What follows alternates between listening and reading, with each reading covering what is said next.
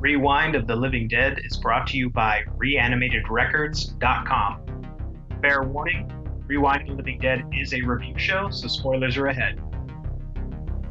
Long before The Walking Dead was the most popular show on television, George Romero introduced zombies to American film audiences with his series of Dead films, beginning with the 1968 classic Night of the Living Dead.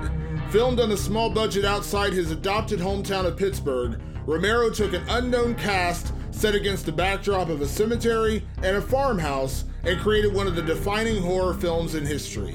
While some filmmakers helped to define a genre, Romero essentially created one all by himself.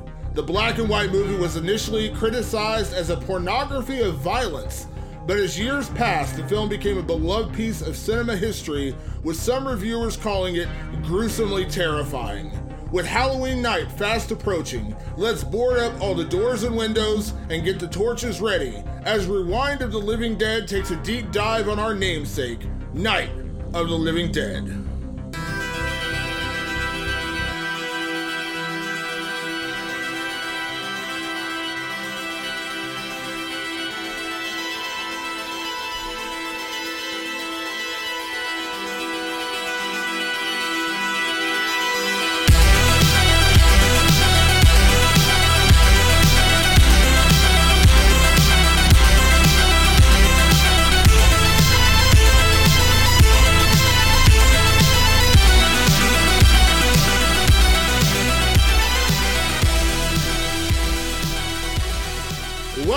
To Rewind of the Living Dead. I am Damon Martin. And I'm Patrick Guerra. And Patrick, this week, of course, it is Halloween, and we are talking about an all time classic. We were kind of debating on what we wanted to talk about this week. It's a big holiday, of course, for us horror movie fans. And we talked about Halloween, but we felt like that might have been a little bit too on the nose. And of course, we're going to get to the Halloween franchise down the road, and there's a lot of choices, but when you talk about iconic horror films, you know, you talk about The Exorcist, you talk about Jaws, you talk about, uh, you know, Rosemary's Baby, things like that. But I, I don't want to say it started at all because it didn't, obviously. Nosferatu, there's other movies like that. But Night of the Living Dead has, has really held its own place in history, especially when you're considering the genre it really helped to create. Yeah, you know, it's one of those things where it might not have been one of the first horror movies uh, most like 80s, 90s kids saw, but when you when you look back at it, like everything kicks off there. There was, like you said, plenty of horror films. You had the Universal Monster Universe and all that stuff back in the day, uh, all the Lon Chaney cool stuff and and and stuff like Nosferatu, for since the time of silent film. But horror didn't really catch on until Night of the Living Dead made its statement. And, and when it came out, uh, there was nothing like it. There really wasn't. And and I, I, revisited it coming up for this podcast, and I was like, man, this is is a special film. It really is, and you know, it holds a special place in my heart. You know, uh, you know, going back to when I was a little kid, you know, I've been I've been watching horror movies since you know well before I probably should have been watching horror films. Uh, but I remember when I Naturally. was, I, I, want to say when I was like five or six years old, I remember my parents and some of their friends were sitting around and they were going to watch Night of the Living Dead. And they said I couldn't watch it. I was too little. I was too young. It would scare the crap out of me and I couldn't watch it. And I remember they started watching it and I snuck out of my bedroom. And the way our, our living room was set up, the couch was kind of to the side. And so I kind of snuck up behind the couch and peeked my head around and watched this movie with like, you know, adults all sitting on the couches watching the movie. And I'm kind of peeking around the corner to watch this like black and white movie on, you know, when, when you're a kid, you know, a 27 inch TV is about all you could afford. Uh, you know, so it wasn't like we had this yeah, big screen. Yeah. So we watched, you know, I watched this black and white movie, you know, this grainy movie from the backdrop behind a couch when I'm like five years old. And, and that movie stuck with me forever. And it really set me down a path to where, you know, I, I fell in love with horror movies. I mean, that was kind of the, the birth of my, my fascination and my love with horror. I mean, uh, my girlfriend just asked me today, she's like, do you remember the first movie movie, the, the first uh, horror film you saw in the theater? And I said, I'm pretty sure it was Nightmare on Elm Street 2. And I was way, way, way too young to see that in the movie theater. But I remember begging my parents to like, let me go see that. But that doesn't happen. That film doesn't happen. My obsession with horror films doesn't happen, I don't think. If I don't sneak out of my bedroom when I'm five years old and I go watch Night of the Living Dead, like that movie is that movie is the movie that that introduced me to what horror films are and and I think that films I think it's a, for a lot of people from you know 1968 going up into the 80s until we got into you know, obviously, you know, Exorcist and other movies are out there, but Night of the Living Dead was one of those movies you could always revisit. You could always show someone, and, and they would get it, and and it still largely works yeah. today.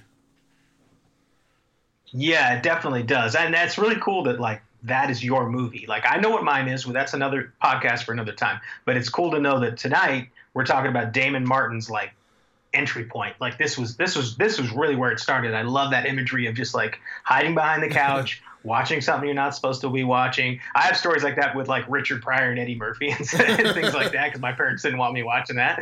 But that's it's cool to know that this is your uh, ground zero. That's awesome. It really is, and and I you know I like you know, and we'll get into more of our history of horror you know down the road as we get into you know, for people that don't know, like we talk about, I I I've said on the, I think I've said on the podcast before, but I'm a massive slasher movie fan. I grew up on Nightmare on Elm Street, Halloween, right. Friday the 13th, so I'm a slasher movie fan. I'm not zombies are not my favorite genre of horror film. But that being said, mm-hmm. Night of the Living Dead I love, Dawn of the Dead, and eventually we'll get to Dawn of the Dead, probably one of the greatest horror movie, greatest uh, zombie movie of all time, Day of the Dead, and I actually lived in Pittsburgh for five years, and where I lived in Pittsburgh, I was literally five minutes away from the Evan City Cemetery where they filmed Night of the Living Dead. So one of the first oh, things nice. I yeah, one of the first things I did when I moved to Pittsburgh was I took a drive up there, and it looks just like it does in the movie. I mean, you can see the movie and you can see the landmarks at Evan City Cemetery. Nice uh, where they filmed it. I took photos, and you know, I mean, I was like, I was just blown away because that was literally where they filmed it, and it was just so cool to be there. And I've, you know, once I lived in Pittsburgh, I went to Monroeville Mall where they filmed Dawn of the Dead. I went to the salt mines where they filmed Day of the Dead. Uh, you know, because you can find all the landmarks around Pittsburgh where George Romero filmed these movies. So I kind of became a George Romero fan more than anything. You know, obviously I love zombies yeah. and things like that, but Night of the Living Dead was a launching point. and it's just cool that those landmarks are still there that you can go see. If you ever get to Pittsburgh, you can actually go to Evans City Cemetery and see where they filmed that. You know, the opening, that iconic opening scene of, of Night of the Living Dead. Dude, you got me beat. You make me look like a horror novice. Like I like I don't have any of those cool stories. like that's that's awesome the letter from Freddie, and you got and you you were actually living and visiting like all the all the spots from you know some of your favorite movies. That's cool.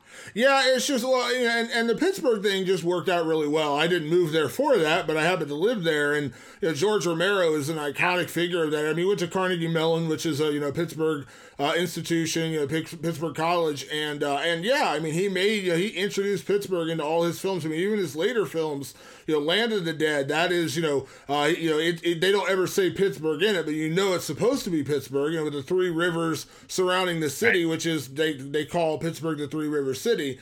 Uh, so he made that his kind of like you know home base for all of his movies and uh, and yeah, I love it. I mean, and actually at Monroeville Mall, they have a zombie museum inside the mall where you can actually go in and see. Oh, that's great. You can go in and see, and they actually one of the uh, the stand ups that they have, one of the mannequins that they have inside is the opening zombie from Night of the Living Dead. They have an exact replica of that zombie uh, in there in the zombie museum, and it's not when you say zombie museum, I'm making it sound like this big place. It's not. It's a it's the size of a mall store, and you can go walk through it, and they sell T-shirts and you know bumper stickers sure. and stuff. But it's still a cool experience, especially it's in. Monroeville Mall, which is where they filmed Dawn of the Dead. Oh, that's cool. I, you got me thinking. I wonder if because I, I, I knew that about George uh, George A. Romero that that he he made Pittsburgh like the home base for all of his movies, and he set the movies specifically in Pittsburgh. I wonder if that influenced M Night Shyamalan at all, because M Night like insists on his movies being being home base for him. Like he, I wonder if he was like, George A. Romero did it, I'm going to do it too. Like he doesn't live in L.A. and this is a big Hollywood director. I wonder if that kind of rubbed off on him or not. That's yeah. just a curious. Yeah, everything M Night Shyamalan does is based out of uh, Philadelphia, which is where he's from. And uh, oh, so yeah, yeah, yeah, yeah, Philadelphia, yeah, and uh, and yeah, that they, yeah, exactly. He does. He bases all of his movies from Sixth Sense and on up to to that. But yeah, so Night of the Living Dead, you know, because I've seen this movie, you know, dozens of times over the years. It's you know one of the movies I've seen the most. And, and when we were doing this podcast, I said I don't really need to rewatch it, man. I've seen it so many times, like it's almost kind of like pointless. but I went back and rewatched it last night, and I'm glad I did because I kind of watched it with a little different eye and it's still great. I mean, I'm not gonna I'm not gonna bury the lead here. It is still a great movie. You know, it still holds up. I mean, there's still some really you know terror. You know, there's still some really good. You know, uh, I won't say when I say scary, I don't mean scary, but like you know, good like jolting moments. You know, well done. There's there's solid acting in a lot of parts of the movie from you know an unknown cast. You know, people that weren't you know Hollywood actors by any stretch of the imagination. The script is still good. Uh, you know, there's still some really good action scenes, even though again the effects were a lot different back then. Uh, but yeah, it, it, still holds up. Yeah. And when I say it holds up, I mean that in like obviously it's a 1960s movie, so it doesn't look as clean or or as well produced as something you'd see in 2020. But it still holds up. Like, I still enjoy it. I still I still enjoy watching that movie.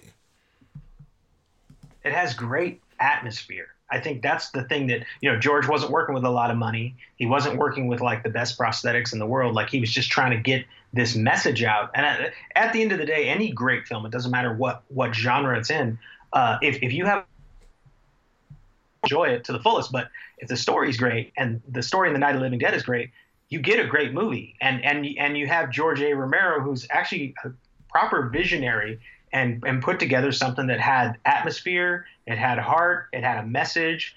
Uh, it really ticked all the boxes for what makes a good movie.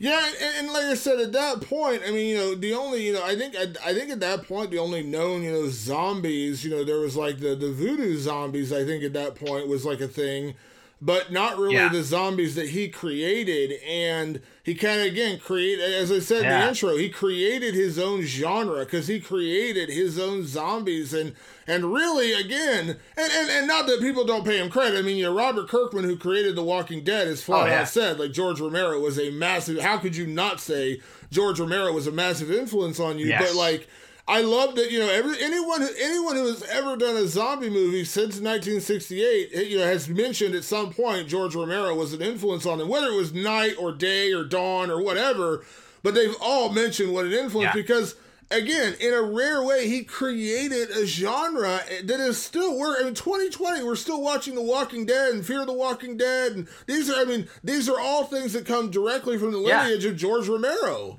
and honestly those first couple of seasons of The Walking Dead, I mean, they really are almost an extension of Night of the Living Dead. They're, they have very similar tones. That it's, it's, very similar, kind of like um, uh, uh, philosophical questions behind them. Like like all that is very tied to the to the Night of the Living Dead. Like it's it's it's almost like a, a like a child of it. Yeah, it really is. And, you know, the, the thing about Night of the Living Dead, you know, and listen, there's a lot of reasons why this film works. The opening is so great with them showing up at the the cemetery to put, you know, flowers on their father's gravestone and the black and white. And again, you know, obviously there's some great, you know, I mean, there are, you know, black and white, you know, movies that are purposely black and white, not because they had to be black and white, but like a black and white movie like Night of the Living Dead uh, you know that it just adds a certain element of creepiness of I don't know I don't know like obviously we talked about it last week and I'll say it again now. The the 1990 I believe the year the remake the Tom Savini version of Night of the Living Dead, and we're gonna do an yeah. episode where we eventually talk about that. I really enjoy that remake. I thought Tom Savini did a tremendous job Me with too. that, and obviously that's color. But you know, this movie, I think so much of it works because of the black and white. There's a certain creepy element to it because of the black and white, and you know, you're not seeing the blood. I mean, they, they were using like Bosco chocolate syrup for the blood uh, because they they, yeah. they didn't have yeah. blood, and so that's what they were using because it looked good on camera. But like that black and white, that really does add a different element to it. I think when you when you don't have that much of a budget, go black and white. I mean, even today, even by today's standards, let's say you're going to shoot a zombie film on your iPhone, drop the whole thing to black and white when you put it into editing, and all of a sudden it has a different atmosphere to it, largely in thanks to this movie. Yeah, and and what I what I enjoy about you know, there's so many elements of Night of the Living Dead that that worked uh, in that era and, and still hold up to this day. Obviously, you got the zombies, which if you're a zombie fan, you can't be a zombie fan without watching Night of the Living Dead, which, by the way, they never actually say the word zombie in Night of the Living Dead, which is hilarious. Uh, no. They call they call them ghouls or whatever, but uh, there's a lot of elements of fear, you know, tapped into this movie. You've got the, the the the fear of you know someone coming after you, which you know I don't know what that is called. I mean, obviously there's there's I'm sure there's a phobia for it, but like that fear of being you know chased that that's in there beyond yeah. the zombie. I was just being chased. That that opening scene of Barbara running away from the zombie and you know putting her car out of park and rolling down the hill and all that. Like there's that, and then you got claustrophobia. You know, being yeah. in that house, being you know contained by those walls, talking about going down that basement and and knowing that you're kind of contained in this space. And then you know again, there's just like there's so many different elements to it. And then the human factor. You know, you see it like the tension building between you know Harry and Ben and, and all that. So there's a lot of layers to the horror in this film, and it's because you don't always see the zombies. Of course, you do a lot of the movie, but the zombies are not omnipresent. So there's other layers, and I think again that sets the stage for every zombie movie you're ever going to see because every zombie movie after that has a similar element to that. Yeah, actually, I think what a lot of great horror movies do is that they take a lot of time away from the monster, the scariness, the, the whatever the scary thing is, and they focus on the human element and and the growing paranoia. That's like a big thing. Like the thing is, uh, is a great example of like paranoia is half the beast. It's half the scariness of this of, of the of the film. Uh, Night of the Living Dead. These people are trapped in this house. They don't know each other. They don't trust each other, and they're in this crisis together. And and they're not sure what to do because they, it's like every man for himself. But we also have to get out of this situation where we're about to be devoured by zombies. So that that element, that paranoia element, I love that. It, a, lot of the great uh, horror films do that. Yeah, they really do. And you know, this this movie, I mean, the premise is, you know, it's simple, you know, in its delivery. You got, you know, a woman and her brother going to set, you know, flowers on the gravestone, a random zombie shows up and then, you know, she runs to this farmhouse where she runs into this guy, Ben, who has, you know, basically stolen the truck to get away from the zombies at a gas station.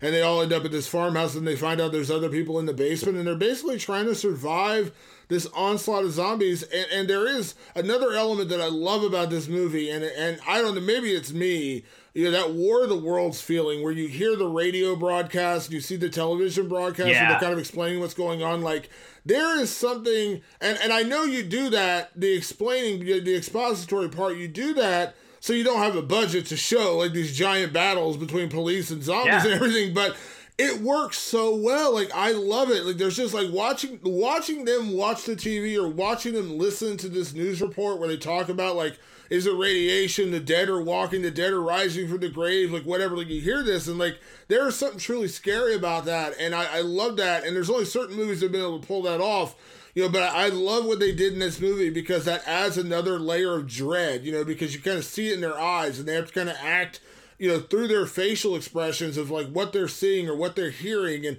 and I love that even though again it's very low budget you're not seeing the zombies you're just hearing this I love that element of it because it really does add another layer of, of, of, of terror, so to speak.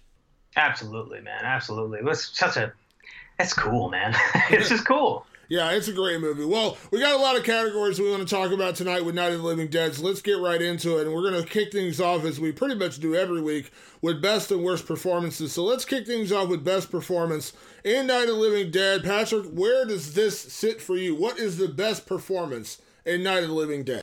Best performance for me goes to our lead, uh, uh, Duane Jones as Ben. I mean, he's he clearly has like acting chops. I, I, I don't I didn't do a ton of research on him ahead of time, but it's clear like he comes from like a theater background or something like that. Like he really uh, sells everything that's going on right there. He and he carries the movie on his shoulders. Everyone else not so much, but Duane really stands out and like I think you could slot him into any good film of the day and he would have he would have been passable as a really good actor. Yeah, yeah, I gotta agree. It's Duane Jones. I mean, listen, he does so much heavy lifting in this movie. It's hard not to put it back on him, but he does. He he expresses so much throughout this movie. I mean, he's the strong, you know the strong lead character at the beginning when you know when when uh, when Barbara's kind of gone you know catatonic in the opening and trying to deal with the terror of her brother and and and the zombie attacking her. He's kind of the one who has to you know kind of snap her out of it and and defend the defend the home. And then you know you see it like in the moment when he goes out to get the truck and they're they're fighting off the zombies and they're trying to get gas for the truck. You kind of see a little bit of the the action hero in him, and then you see a little bit of the terror when he's yeah. downstairs. He's fighting Harry, and you know he he he, he takes it to a lot of different levels in this movie. And again, I don't really like to bag on on the actors too much. When you got an amateur cast, it's kind of again I bring up Clerks because Clerks is one of my all time favorite movies.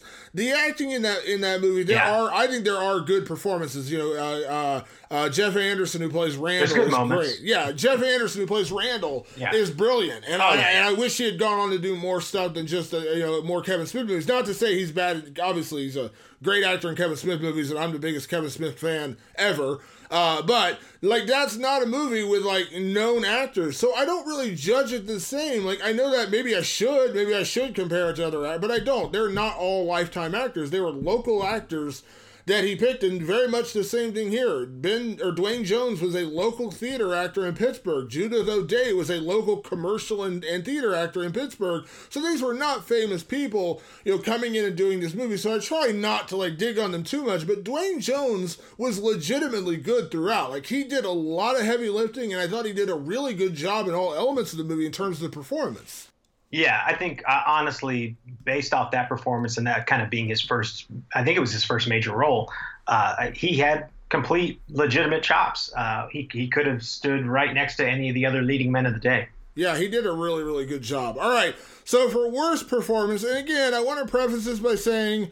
You know, these, these actors yeah. were not exactly meant to be, you know, all stars, and, and no one in this cast really went on to do much of anything. I mean, they weren't, you know, none of these none of these actors or actresses went on to become like, you know, huge stars or anything. So I'll turn it to you. I know I know where you're going and I know where I want to go. So worst performance in Night of Living Dead. So for me, it is Judith O'Dea as Barbara, but I really, I, I kind of want to qualify that because I don't think it was actually the fact that she was a bad actress. I think she had a badly drawn character. You know, like if it's one of the big faults of this movie that I could even you know pick out would be how quickly they make her a non-factor. Like she just she goes from being what you assume is the lead to just somebody that gets pushed around the plot. Like she she gets really meek and just catatonic and you know uh, okay there's there's some reason right she suffered some trauma just now but everybody else did too you know now like everyone's kind of snapping to and, and, and getting with the program her character's not drawn that way her character just keeps kind of descending and becoming, you know, uh, just meek and, and weak. And uh, I think it has a lot more to do with that than it did with any of her acting.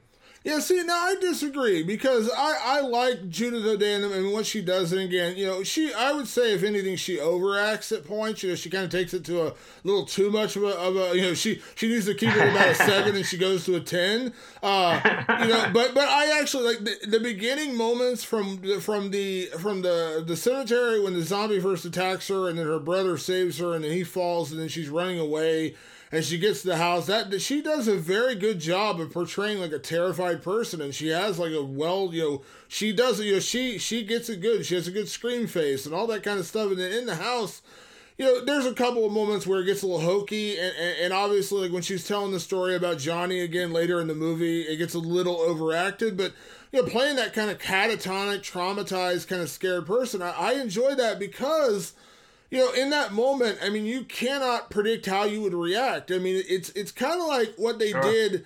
You know, again, not to switch this on another movie, but like with the 2018 Halloween movie, when they basically, you know, retconned every other Halloween movie after the first one, and they showed how trauma so adversely affected Laurie Strode after she had been attacked when she was a teenager, and it basically turned her into this like, you know, backwoods, you know, survivalist who was always waiting you know, for this guy to come back and kill yeah. her, and it and it more or less ruined her life. And I think when you think about trauma, if you've not gone through that, and I hope most people haven't gone through that kind of trauma, you don't really know how you're going to mm-hmm. react. So I thought she did a pretty solid job of displaying that kind of like shocked deer in the headlights look for the most part. Now, again, there's definitely some overacting in there as well. I'm not gonna lie, uh, but again, yeah. I thought overall she didn't she didn't do too bad. Now for me my worst performance, and, and he was obviously the least liked character in the movie, is Karl Hardman as Harry Cooper.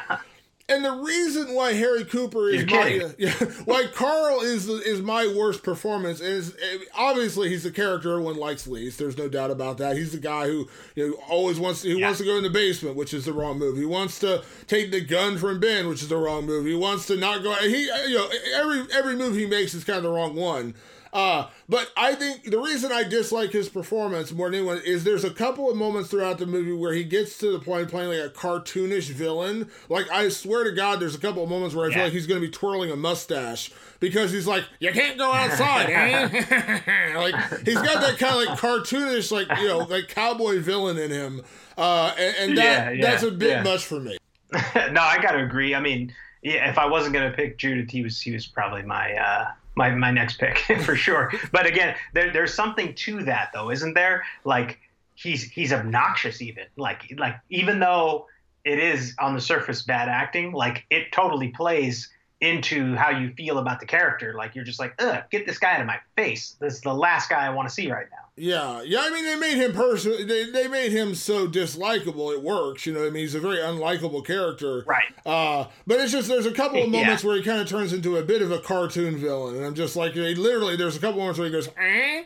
and I'm just like, oh, dude, like that's a little bit too much. But again, again.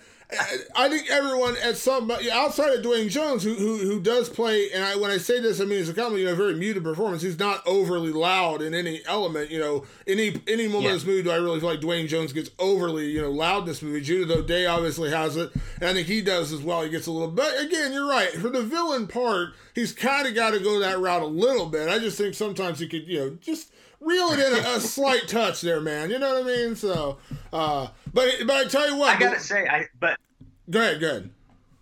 you, no no go ahead.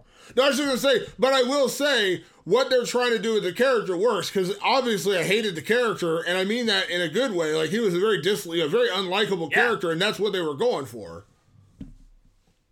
I think I mean I'm, I think I'm just gonna uh, ex, exclamation point what you're saying because to me that that character of Harry and I I don't know a lot of movie references before this that have the paranoia boxed in group but like that character of Harry like shows up in a lot of movies even movies that aren't horror movies but where a group of, of strangers are locked together there's a Harry in every one of those movies. And I gotta wonder if again we're talking about a massively influential movie here I got to wonder if the Harry character didn't influence a ton of characters from there to come because I, that that is a very uh, uh, very specific archetype and it shows up in movie after movie across all types of genres.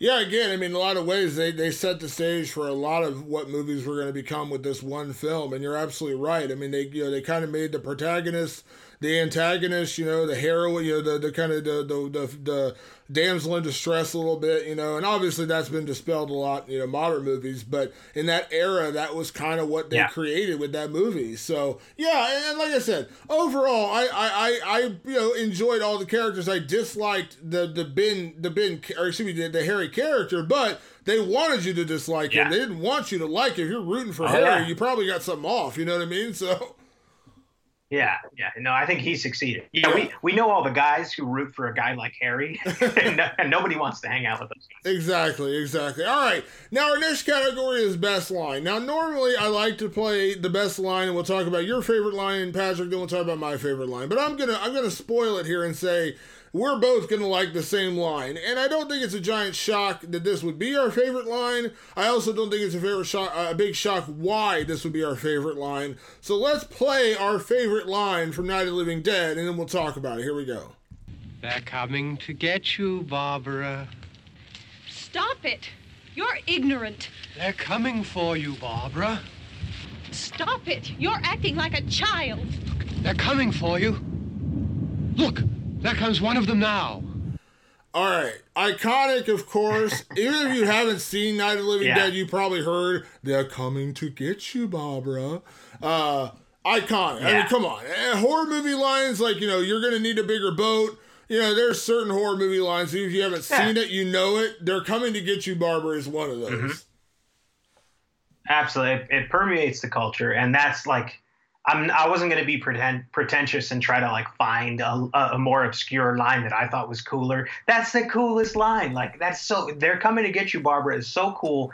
Everybody knows it. It's been used like throughout cinema uh, and, and TV uh, history since then. Like it, it's super iconic. You could not you could not not use that line. That's just the best one. Yeah, and it, and it sets the stage. You know, like I said, in that moment, you know, when they're going to put you know uh, flowers on their father's grave, you're really not knowing what it's going to be at that point, and then you know, when you see that one stumbling guy kind of coming towards them and him saying that, you know, realizing that when they came to the cemetery before, she was scared and she had kind of, you know, been that. Her brother kind of plays on that, and that's totally a sibling thing. You would absolutely do that to your little brother or sister. I think we probably all have if we had little sure. brothers or sisters. Mm-hmm. I was I was a little brother, so they did it to me.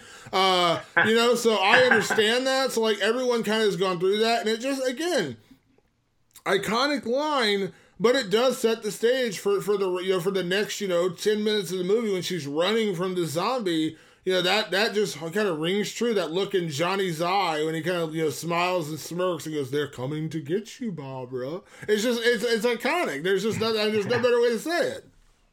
Yeah and you know hats off to him because of the the way he delivers it too. It's just it's so good yeah, does does a great job. All right, uh, best scare in this movie. A little different category here. Best scare. Uh, there's obviously it is it is a horror movie. It is not a horror comedy or any other kind of movie in that regard. So it is a scary movie. So for you, Patrick, what was the best scare in Night of the Living Dead? My favorite scare in the movie is uh, when Barbara gets into the farmhouse and she comes across that the, the body of I think it was the woman who who had the farmhouse. She was kind of dead and rotted, and I thought like I just thought it was a good shocker moment. Like if you're sitting in the theaters for the first time, you don't really know what you're getting into. That moment is like it's well timed, it's well paced, and it really just like comes out of nowhere. And even the last two times I watched it, like you know it's about to come, but it just it hits you unexpectedly every single time. So that that for me is the best scare.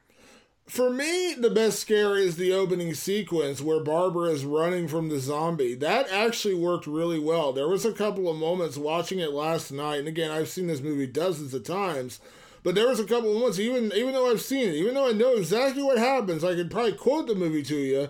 Uh, I still, you know, your heart beats a little bit faster in that moment when she's running from this zombie and he's chasing her and, you know, she gets in the car, he comes after, he grabs the rock, which is not a modern Romero zombie by any stretch of the imagination, but he grabs a rock to break through yeah. the door. And, and, her terror of being chased in that moment feels very, she did a great job, did a very good job of displaying that terror of being chased. And I don't have that, like, that that phobia of being chased, but I understand that phobia, and I think she did it really, really well. I think there was a real terror in that moment, and there is, like I said, it's not scary to me in that regard because I've seen it a million times, and uh, you know I'm kind of desensitized to a lot of horror at this point, especially movies I've seen that many times.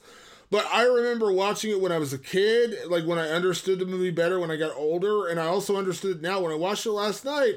There were a couple moments where it kind of, I would say it jolted me, but it's kind of like, oh, you know, get to the farmhouse, get to the farmhouse, because you just kind of feel it. So yeah. that's my favorite scare. It's a very effective scare of her running from the zombie, and I think it, it works. I think it was a very well shot scene, a very well done scene of showing like the terror of her being chased in that moment it, it is one of the better like horrific scenes in the movie and i uh, it does have uh, almost like a dreamlike quality. Like if you have a dream where some weirdo is coming after you it has a lot of that feel in it. You know i don't know i don't know george's uh, uh inspiration for how he put that together but that's how i can kind of uh, justify it as being creepy and scary in that respect. And i love that you brought up that it's not your typical zombie. It, this whole movie the zombies are, uh, and I'm not criticizing it when I say this, but the zombies are inconsistent. The zombie acts how the zombie acts. Some are slower. This one was faster. He was actually, at one point, he was kind of running. Like he moves pretty quickly. So the, there were these people that kind of came out in the in the 2000s when Dawn of the Dead came out, the the Zack Snyder remake. They were like zombies aren't fast, and then 28 days later came out and they're like they're ruining zombies. the zombies are never fast. The first zombie you ever see by the man himself, George A. Romero, was a fast zombie. And there are other fast zombies in this movie. Yeah, and, and you know, the zombies in this movie, for the most part, they kind of have a bit of a Frankenstein quality to them. Like, they're not totally, yeah. like, they're not completely un, like dead in that moment. Like, they're scared of fire, which is a very Frankenstein, you know, uh, you know, Frankenstein yeah. scared of fire, like that kind of thing. Like that's how that, that, you know when they're throwing the Molotov cocktails out the window and they're scared of the fire, and he sets fire to the to the to the to the chair and throws it outside, and they're kind of scared of the fire, and they're making noises. They're doing the ah, you know, like eh, and like I said, yeah, yeah. There there are different elements of these zombies. I mean, obviously the zombie picking up a rock and smashing it through a window, like that's not a typical, even a typical Romero zombie by his future standards. high level zombie. Yeah, exactly. but it still works. And I hate, I hate one thing. And I, like I said, I even though you know, like I said, in terms of of horror movies, I've seen a million zombie movies, and I love zombie movies.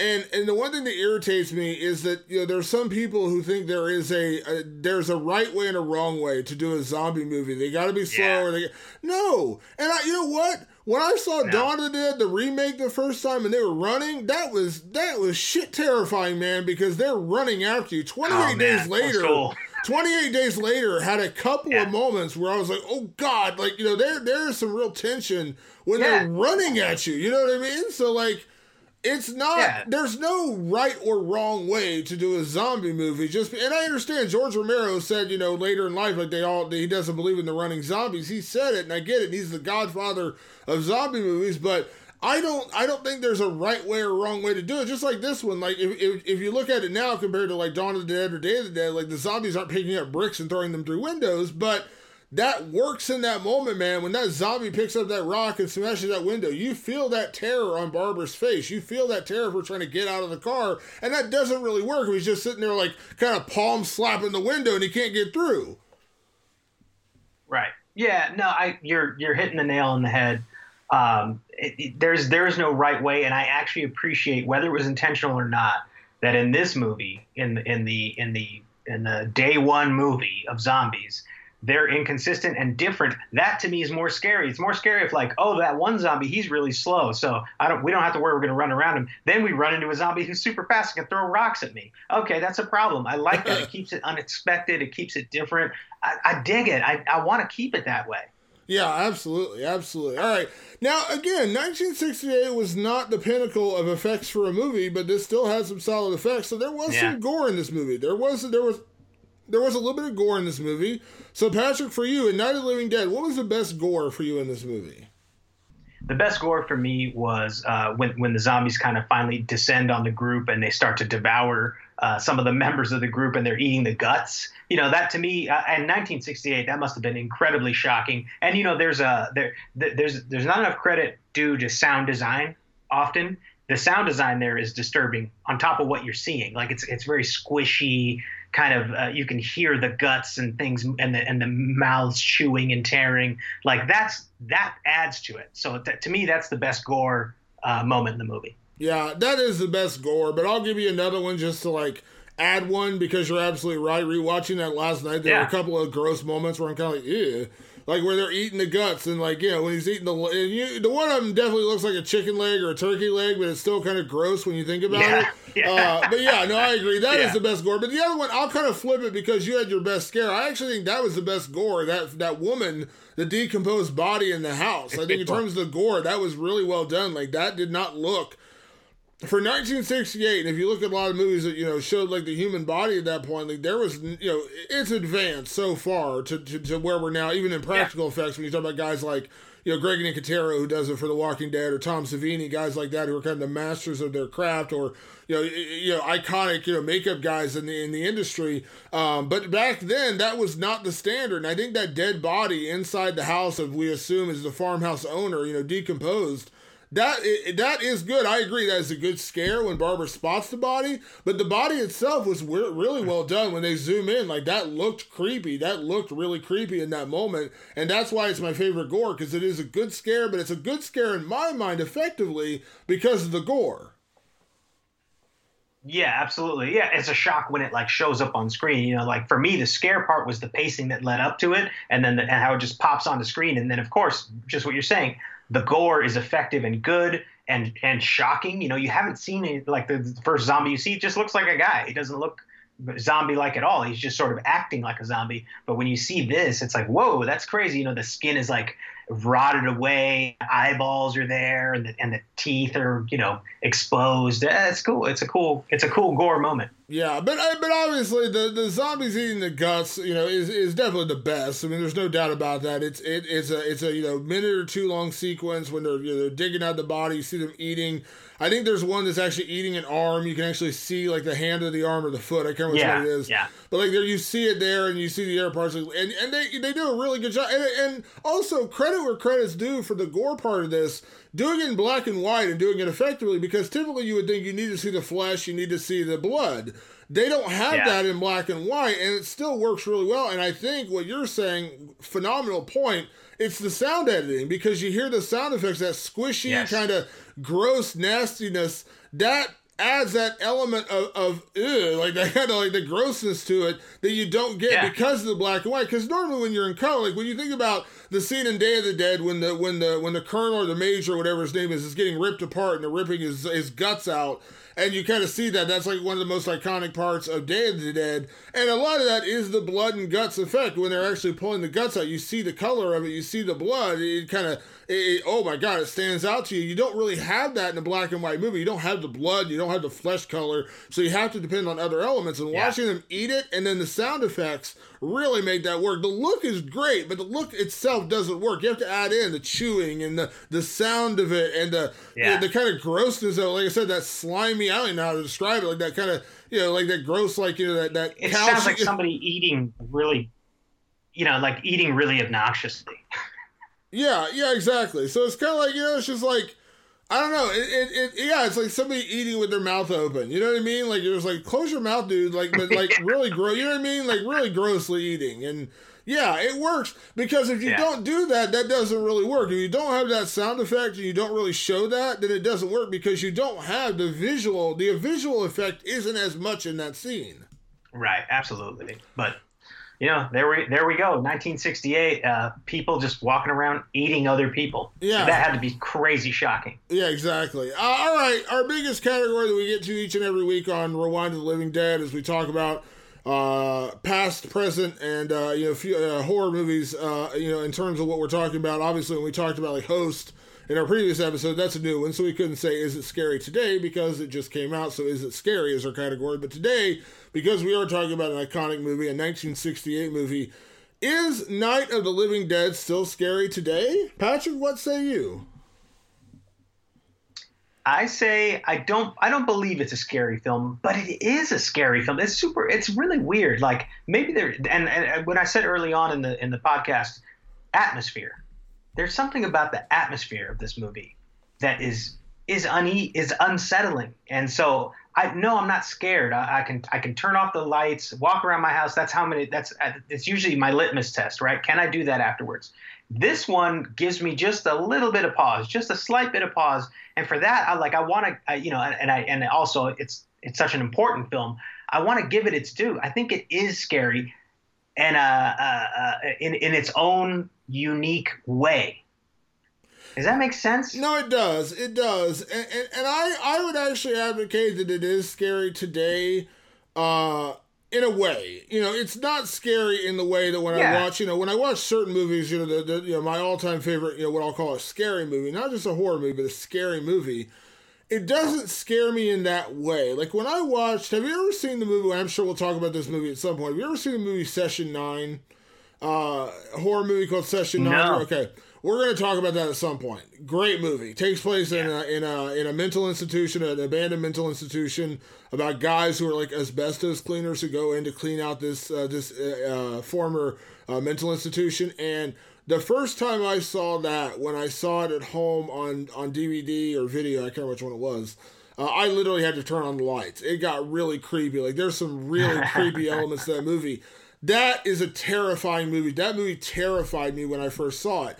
Night of the Living Dead doesn't terrify me, but is it scary? I would say yes, because as I said, just watching that opening sequence last night where Barbara is running from the zombie in the cemetery and she gets to the farmhouse, that's a scary moment. When uh, Ben and and it was it Tom and Judy are going out to the truck to take the truck to try to get it gas. Yeah. Judy, you dumbass, stay in the house. I don't know why you're running out to the truck in the first place. Uh, but like when they're in that moment where they're trying to get away from the zombies to get out there and get gas, like that is a good chase sequence. That is a well. So again, if that element you know makes you paranoid, if you're not like I said, if you have that phobia of being chased, I, it is it is still scary. It still works. Now again, did it scare me? Now no, but I've seen this movie you know forty times. So nothing really scares me at this point, but are there elements of it that are still scary? There are there moments of it that are still scary? Absolutely. It still works, you know, because when they're when she's running away, you're like, get away, get away. When they're in that truck trying to get to the gas, you're like, go, go, go. Uh, you know, those moments to me Yeah. still work very, very well. And so I would say yes, in, in a lot of ways. It is still scary. It's not terrifying. It's not one of those movies, like you said, where I'm going to have to flip on the lights and I'm not going to be able to sleep that night because there have been those horror movies where I'm like, yep, not sleeping tonight. Uh, but this Ah, is this is yeah, this is not one of those. But I look the way I like to look at it is this: if if if somebody had never seen Night of the Living Dead and they were watching this, would they be scared? And I think there are elements where people would be scared watching this movie today. You know what I mean? Yeah. Yeah, I do know what you mean. And you know what? And something that probably doesn't get talked about enough, and, and this and it hit me on the last viewing, is the end. Uh, uh, when when Ben is, is killed by the uh, by the by the uh, the militia that's like trying to mow down all these uh, all, all of the um, zombies. That ending sequence, he's shot, and then they kind of go on to like a news report, and then it sort of just shows you images.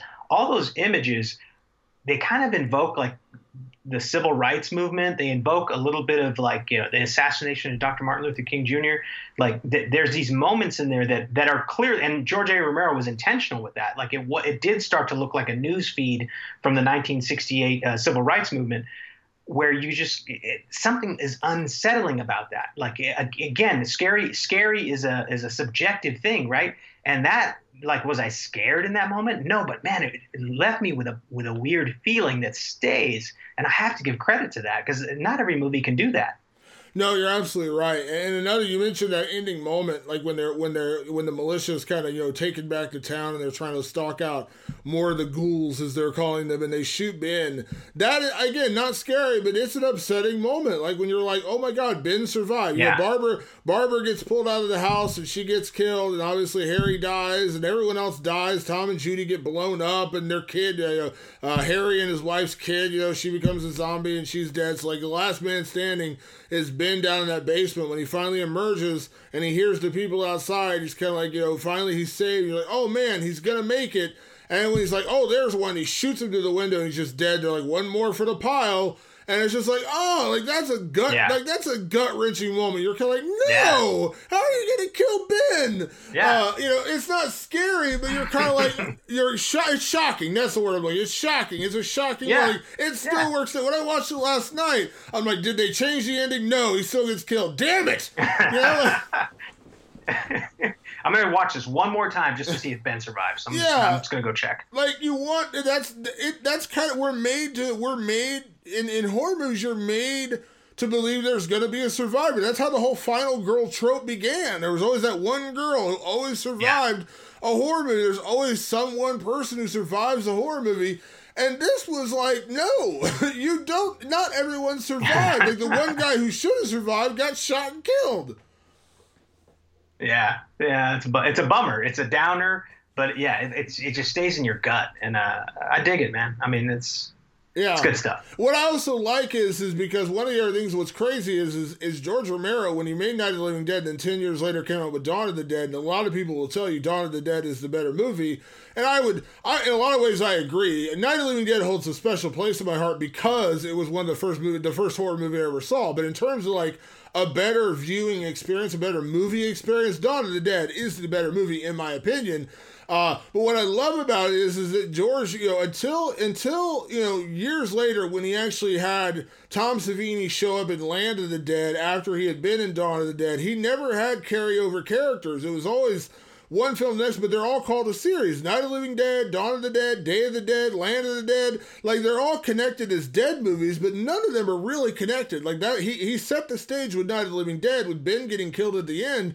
That these characters won't necessarily, you'll never see them again. You may never see them again. I, I kind of enjoyed that because we've kind of we've kind of fallen prey to the sequel in in horror films and, and a lot. And Yeah. listen, there are some. Yeah. I mean, I love House of a Thousand Corpses. It's a fun movie. Devil's Rejects is far far better and and probably you know one of my all time favorite horror movies of all time. Uh, you know, some sequels Yeah. are better than the original. I'm not gonna lie about that.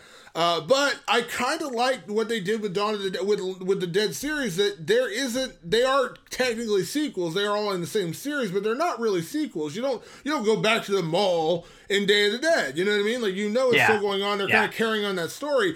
But they set the stage with that with Night of the Living Dead. The one guy who shows the right, because I guarantee you, Patrick, in 2020, if somebody made Night of the Living Dead today, Ben survives and he shows up in Dawn of the Dead. You know what I mean? Like, I guarantee you that's what happens. Yeah, he does. Yeah, he totally does. Uh, and you know what? I think the most successful, at least to me, horror films, the ones that stay, the one, the ones that have true staying power, they didn't. The sequels did not rely on any sort of continuity.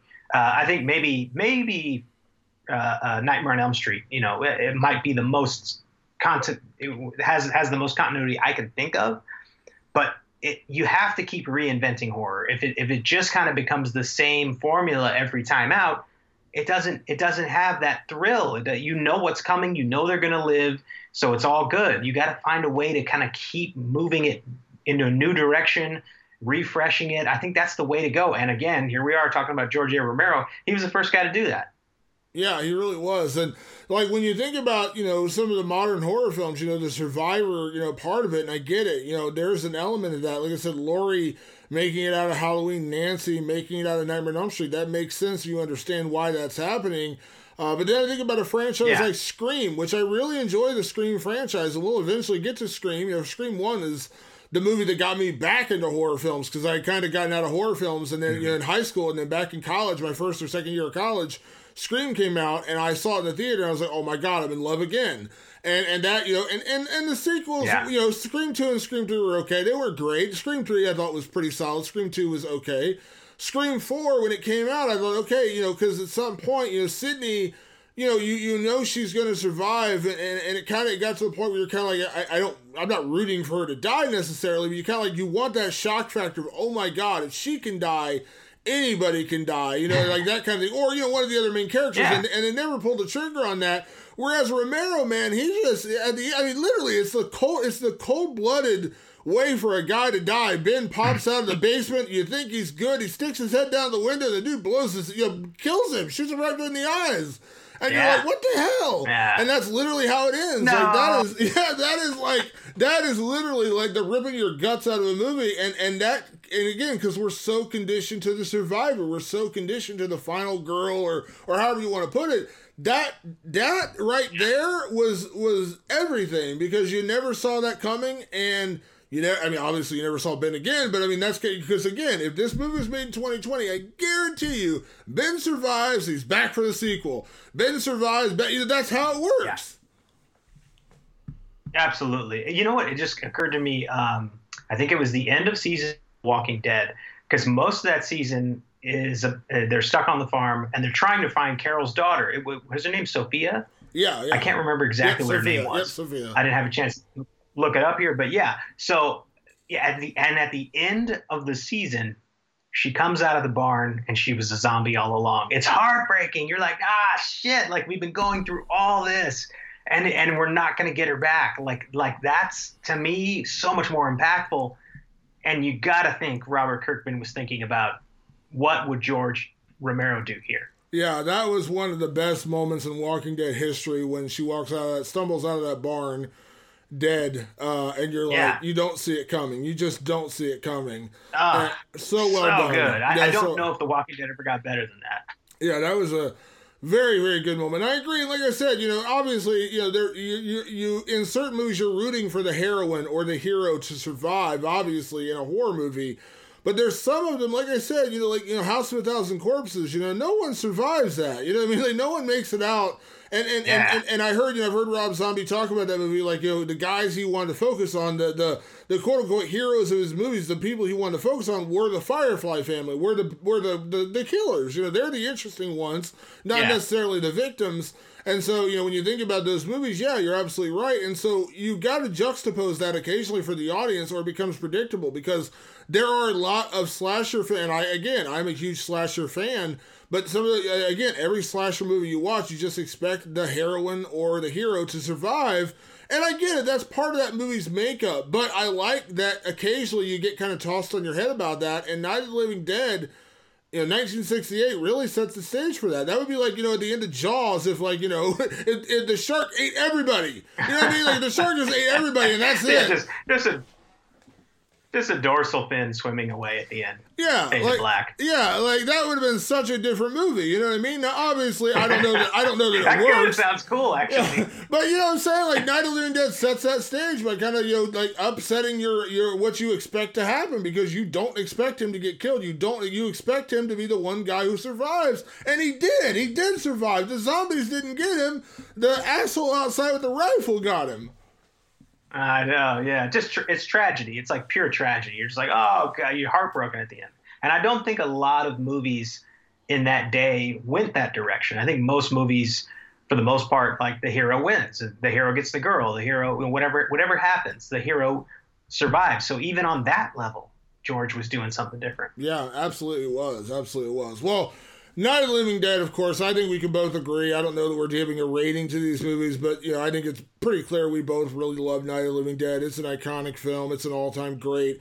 And if for some unknown reason you're listening to this podcast and you haven't seen it yet, thank you for listening, but stop what you're doing and go watch the damn movie. Even if you have seen it and you haven't seen it in several years. Go watch it. It's still a fun Yeah. watch. It's still enjoyable. It's on Shudder right now. I don't know where else it's available for free, but I know it's on Shudder right now. You can watch the original version on Shudder right now. Um, it still holds up. Like I said, it, it- it's still a well done movie. I like I said, watching it last night, I just enjoyed it. Like I was just like, man, I, I understand why I still love this movie. It still works in so many ways. Yeah, and I think it's also on HBO Max right now. If you have HBO Max, and I'm gonna check and see it might be on Amazon Video as well. But I'm pretty sure. But I'm almost certain it's on HBO Max. Yeah. In case you don't have Shudder, which if you're listening to this podcast, you probably have Shudder. Yeah, Shudder's great. I love Shudder. Shudder is uh, Shudder is uh, is how I've watched a lot of the movies we've talked about so far in this podcast. So yeah, I highly recommend that. And a, just so everyone knows, I'm not getting paid by Shudder. Although Shudder, if you want to pay me, feel free. Feel free to throw a couple ducats our way for the Rewind to the Living Dead podcast. We'll gladly cash in. Uh, uh, would that be? Girls alone, Shudder. Yeah. W- with that, with that being said, as you're looking this up, as we tease what's coming next, uh, we've we've talked about a lot of different films on this on this podcast so far, Patrick. We talked about The Shining and Doctor Sleep. We did From Beyond. We did Host, Night of the Living Dead, and when we talk about another iconic Halloween, you know, movie again, not talking about Halloween necessarily, but like that Halloween holiday. We talked about, you know, Night of the Living Dead, and we could have easily followed up with Dawn of the Dead. We could have followed up with Day of the Dead. We could have followed up with Diary of the Dead if we really Sure. wanted to. But next week on Rewind of the Living Dead, what are we talking about? Because I think this is going to be a special one. I wish you could see the shit eating grin on my face because it's one of my absolute favorite horror films of all time The Return of the Living Dead. The punk, rock, weird, slimy, nasty, silly The Return of the Living Dead. Yeah, I'm looking forward to that one. Uh, unlike Night of the Living Dead, I haven't seen Return of the Living Dead in a while, and I obviously haven't seen that nearly as many times as I've seen Night of the Living Dead. Now, of course, they're not really attached to each other; they're not sequels or anything, but uh, much, much, But much, much- kind of are. yeah, much, much different films. Uh, but Return of the Living Dead is is a crazy, wild, uh, out there movie. Actually, I think when we talked about this originally, I was like, "Is that a Troma movie?" Because it seemed like it would be a Troma movie. It's not a Troma movie, uh, but but I was like, "Is it?" Because it's kind of like. Has a lot of Yeah, it's kind of like that out there, like, you know, you're kind of like, what the hell am I watching right now?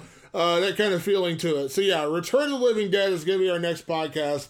Uh, it felt like a good way to do it, and then we'll move on to some different movies after that. But yeah, for Night of the Living Dead, this has been a fun one. As I said, one of my all-time favorites. And next week we're going to talk about one of your all-time favorites. I have a feeling you're going to be just as jazzed to talk about uh, Return of the Living Dead as I have been talking about Night of the Living Dead. Absolutely. I actually have been to some of those locations in Return of the Living Dead. I realized that last time I watched it. So yeah, I'm gonna I'm gonna be the Damon Martin next week for uh for, for for a wacky, silly zombie movie. Yeah, very much looking forward to that. All right, folks, we appreciate everyone tuning in to this week's episode of uh, Rewind. I was about to call this Return. Rewind of the Living Dead. A lot of Living Deads in this episode. Rewind of the Living Dead. Make sure you subscribe to us. Right on iTunes. Make sure you subscribe to us on Spotify. Just search for Rewind of the Living Dead. We're on both platforms now. You can also follow us on Twitter. I am at Damon Martin, and you are? At Director Patrick. Make sure you follow us both on there. Thank you for tuning in to another week of Rewind of the Living Dead. We will see you next week with Return of the Living Dead. Thanks for tuning in. We'll see you then.